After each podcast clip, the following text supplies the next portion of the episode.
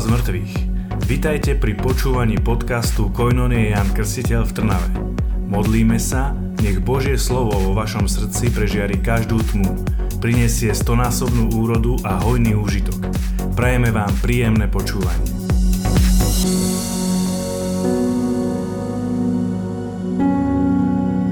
Ale ja by som sa tak v téme chcela trošku priblížiť aj k tomu, čo Tomáš vravel práve minulý týždeň.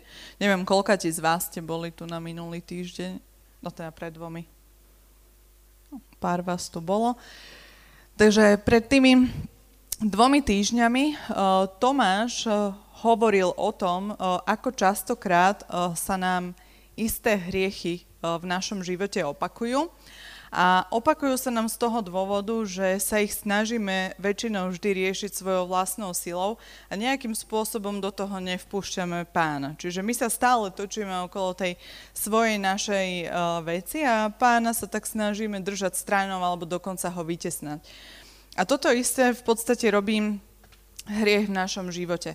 Robí to, že nám zabraňuje uh, priblížiť sa k pánovi, uh, k trónu jeho milosti, kde by sme mohli rásť, kde by sme mohli byť naplnení jeho silou a jeho mocou a oberá nás v podstate o milosrdenstvo jeho lásky. Čiže v podstate ide o, o, taký, o takú bariéru, ktorú stavia medzi, medzi nami a medzi Božou milosťou. A toto práve robí hriech v našom živote. Teraz si môžeme prečítať, alebo ja vám prečítam časť z písma, ktorá je podľa môjho názoru veľmi poučná práve o milosrdenstve. A je to konkrétne Lukášovo evanielium, 15. kapitola, 11. až 24. verš. Myslím si, že každý z vás to bude veľmi dobre poznať. Takže vám to prečítam. Povedal ešte. Istý človek mal dvoch synov. Mladší z nich povedal otcovi – Otec, daj mi časť majetku, ktorá mi patrí. A on im rozdelil majetok. O niekoľko dní si mladší syn všetko pobral, odcestoval do ďalekého kraja a tam svoj majetok hýrivým životom premárnil. Keď všetko premrhal, nastal v tej krajine veľký hľad a on začal trieť núdzu. Išiel teda a uchytil sa u istého obyvateľa tej krajiny a on ho poslal na svoje hospodárstvo svine pásť. I túžil nasytiť sa aspoň strukmi, čo žrali svine, ale nikto mi, mu ich nechcel dať. Vstúpil teda do seba a povedal si, koľko nádenníkov u môjho otca ma chleba nazvíš a ja tu hyniem od hladu. Vstanem, pôjdem k otcovi a poviem mu, oče, zhrešil som proti nebu a proti tebe. Už nie som hoden volať sa tvojim synom. Príjmi ma ako jedného zo svojich nádenníkov. Vstal a išiel k svojmu otcovi. Ešte bol ďaleko, keď ho zazrel jeho otec a bolo mu ho ľúto. Pribehol k nemu, hodil sa mu okolo krku a vyboskával ho. Syn mu povedal, oče, zhrešil som proti nebu i proti tebe. Už nie som hoden volať sa tvojim synom. Ale otec povedal svojim sluhom, rýchlo prineste najlepšie šaty a oblečte ho. Dajte mu prsten na ruku a obuv na nohy Privete vykrmené tela a zabite ho. Jedzme a veselo hodujme, lebo tento môj syn bol mŕtvý a ožil, bol stratený a našiel sa. A začali hodovať. Amen. Takže toto je slovo o, o takom veľmi dobrom, milosrdnom, milosrdnom otcovi, ktorý v podstate prejavil obrovskú lásku svojmu synovi.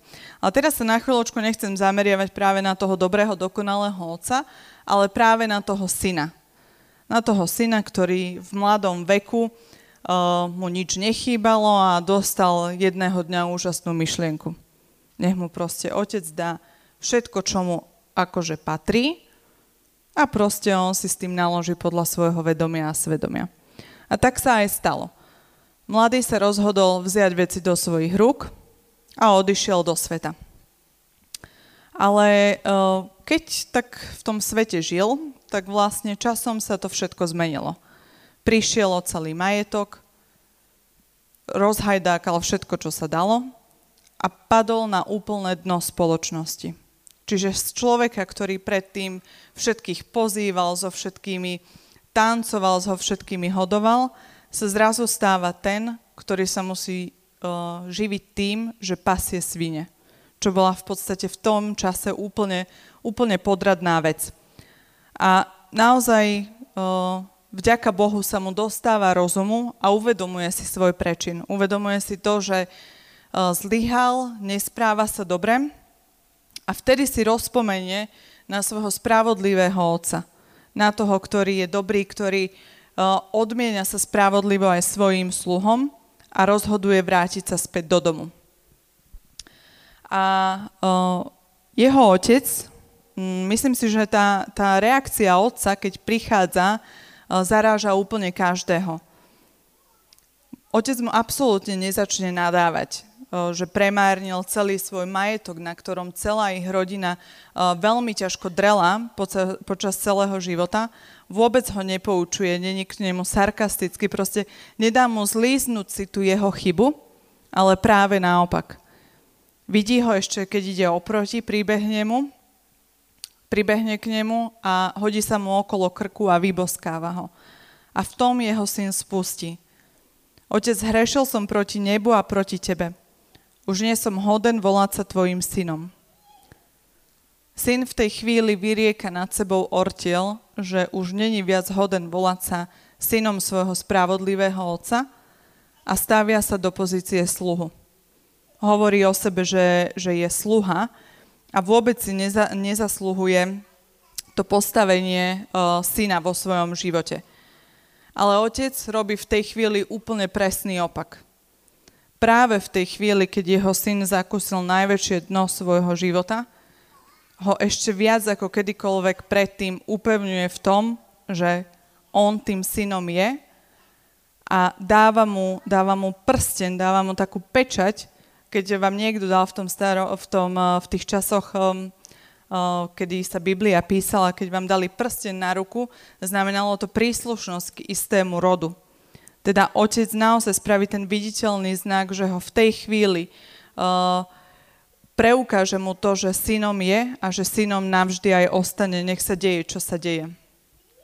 A často možnokrát aj my zakúšame v našom živote, že uh, boli chvíle, kedy sme premárnili naozaj svoj život, kedy sme možno nepremárnili majetok, ale premárnili sme okamihy, ktoré nám Boh dal do cesty, možno sme premárnili zdravie, alebo sme premárnili vzťahy, čas, čokoľvek iné. Boh nám ukázal rôzne veci, ktorých sme sa vzdali vo svojom živote, na, ktoré sme, na ktorých sme mohli popracovať, ale proste len tak sme ich nechali ujsť, alebo ešte horšie, prebrali sme v nich iniciatívu. A začali sme s nimi nakladať podľa toho, čo sme si mysleli, že je v tú chvíľu dobré. A vtedy vlastne toto sa stáva aj v našom živote, keď zistíme, že nerobíme správnu vec, keď zistíme, že sme premárnili veci a zlyhali sme, staviame sa aj my do takej pozície sluhov. Odmietame to synovstvo, ktoré máme a staviame sa do pozície sluhu. Pretože je nám hlúpe prísť pred pána, pretože vieme o svojej hriešnosti, vieme o tom, aký sme hriešni, vieme, v čom sme zlyhali a radšej sa stiahneme do tej ulity, že budeme sluhami, ale nechceme byť synmi. Ale našťastie uh, Boh nám práve toto synovstvo vydobil. Aj v dnešný deň nás chce upevniť v tom, že naozaj sme synmi a dcérami uh, živého Boha. Aj samé Božie slovo hovorí, veď ste neprijali ducha otroctva, aby ste opäť žili v strachu, ale prijali ste ducha synovstva, v ktorom voláme Abba Oče. Teda synovstvo nám bolo dané skrze, skrze Ježiša. Možno v tomto poveľkonočnom období si to môžeme uvedomovať, viac ako kedykoľvek eh, predtým, že Ježiš vyniesol na kríž tvoj hriech, môj hriech, naše všetky zlyhania, všetko, všetky tie premárnené chvíle a šance, ktoré sme mali, raz a navždy nad nimi zvíťazil. A tým preukázal vlastne svoju najväčšiu lásku, ako mohol. Boh nám viac už nedokázal prejaviť svoju lásku ako tým, že jeho syn zomrel za nás na kríži. A Božie slovo dokonca hovorí, že nič nás nedokáže odlúčiť od Božej lásky, ale paradoxne sme to častokrát my, ktorí sa sami od nej odlučujeme. Pretože si myslíme, že ten hriech je tak veľký, alebo možno tak častý, že radšej sa k nemu nepriblížime a skôr sa utiahneme do tej pozície, pozície sluhov. Chcem vás dnes naozaj vyzvať k tomu, aby ste sa zbavili tohto ducha otroctva, prijali ducha synovstva do vášho života. Ako hovorí napríklad aj Ján vo svojom liste. Pozrite, akú veľkú lásku nám daroval Otec. Voláme sa Božími deťmi a nimi aj sme. Teda ja v Božom slove hovorí, že každý z nás je Božím dieťaťom. Je to ako s tým marnotratným synom. On sa proste už do tej rodiny narodil. A rovnako sme sa narodili aj my a stali sme sa Božími deťmi. Toto nám nikto nikdy nevezme a dokonca ani náš hriech. Čiže nedovolme, aby táto mentalita, um, mentalita sluhovstva prevládala v našom, syno, v našom uh, živote, kedy sa zbavujeme mentality synovstva. A teda je veľmi dôležité, aby sme si túto mentalitu synovstva toho, že sme naozaj Božie deti upevňovali dennodenne v našich životoch. A je jeden spôsob, ako sa v tejto mentalite zakoreniť, pretože je to také veľmi teologické a abstraktné, ale naozaj aj my sme v komunite vedení k tomu, aby dennodenne sme sa utvrdzovali v Božej láske, aby dennodenne sme stáli na Božom slove a je to práve skrze osobnú modlitbu. Naozaj osobná modlitba má obrovskú moc v našich životoch a dokonca aj sám Peter vo svojom liste nás vyzýva k tomu, aby sme boli rozumní a bdeli na modlitbách. Konkrétne je to v 1. Petrovom liste v kapitole 4, 7 verš.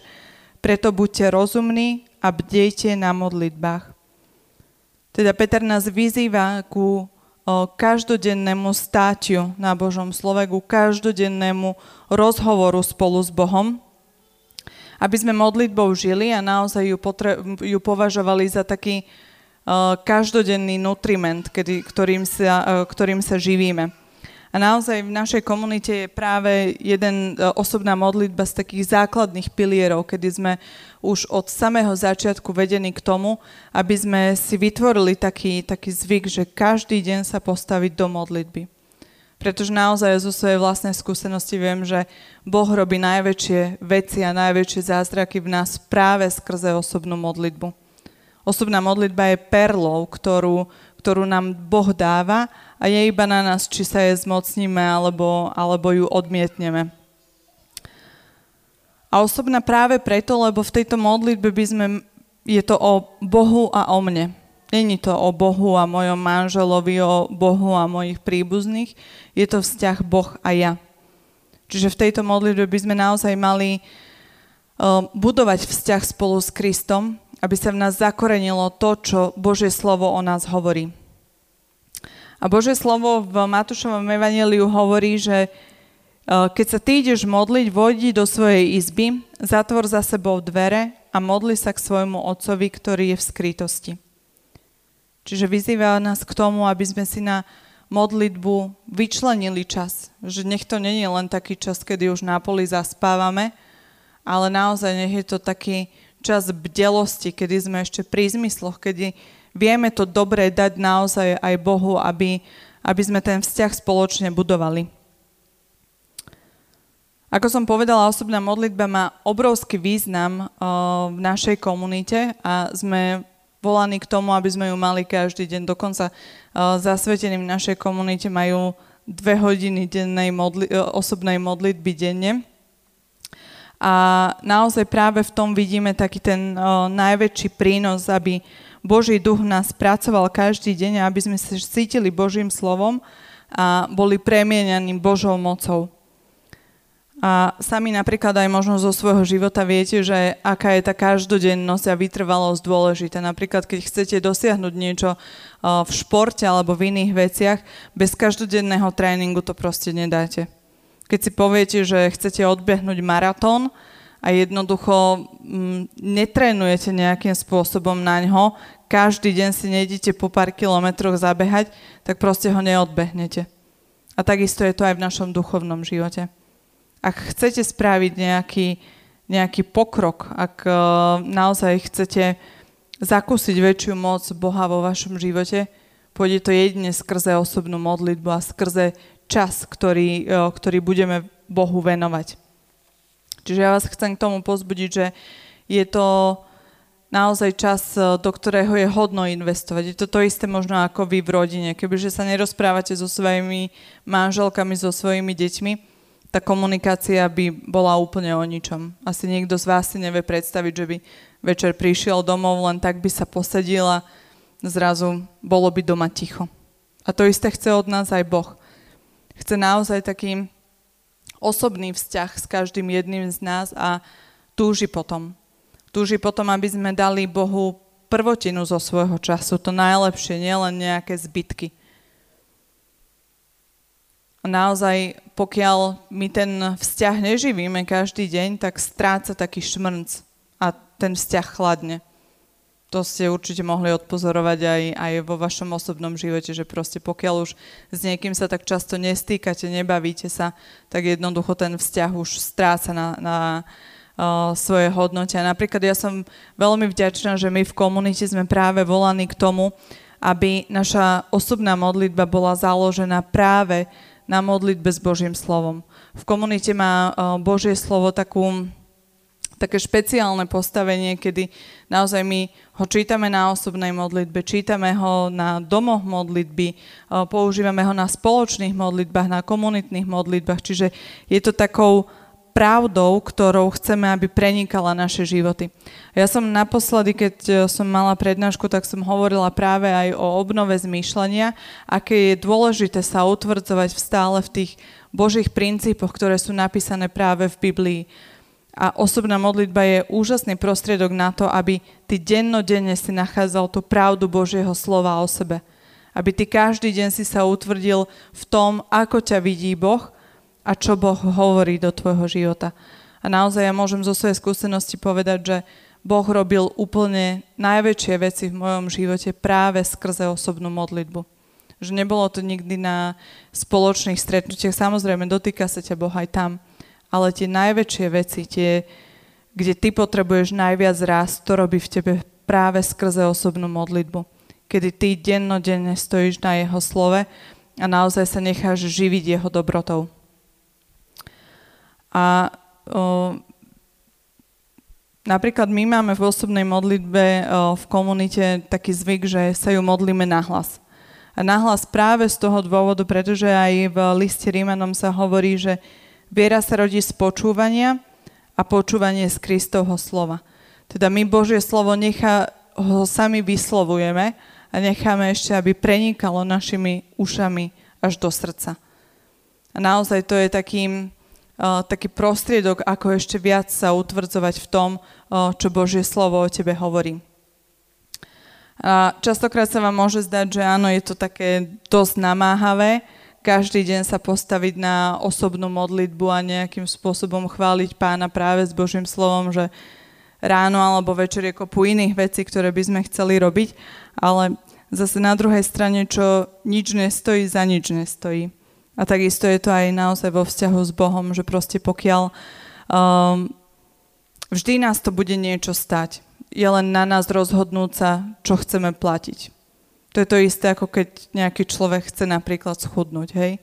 Vždy ho to bude niečo stať. Buď ho to bude stať to, že zrazu si nebude môcť pochutiť na nejakých dobrých, nezdravých veciach, alebo zaplatí to, že bude sa lepšie cítiť. Vždy ho to bude niečo stať, len si musíme vybrať, čo chceme platiť. A to isté je aj, je aj vo vzťahu s Bohom na, na osobnej modlitbe. Je na nás, ako sa rozhodneme, či investujeme ten čas radšej do sedenia pred televízorom večer, ktorý v konečnom dôsledku nám veľa toho nedá, alebo sa rozhodneme platiť tú cenu, že zdvihneme zadok zo sedačky, postavíme sa a budeme sa modliť a naozaj necháme sa prežarovať Božou mocou a Božím slovom. A ja vám naozaj želám, aby hlavne toto poveľkonočné obdobie bolo pre vás časom takej uh, novej motivácie k tomu, aby ste pracovali na vzťahu s Bohom, pretože nikto iný to v podstate za vás nespraví.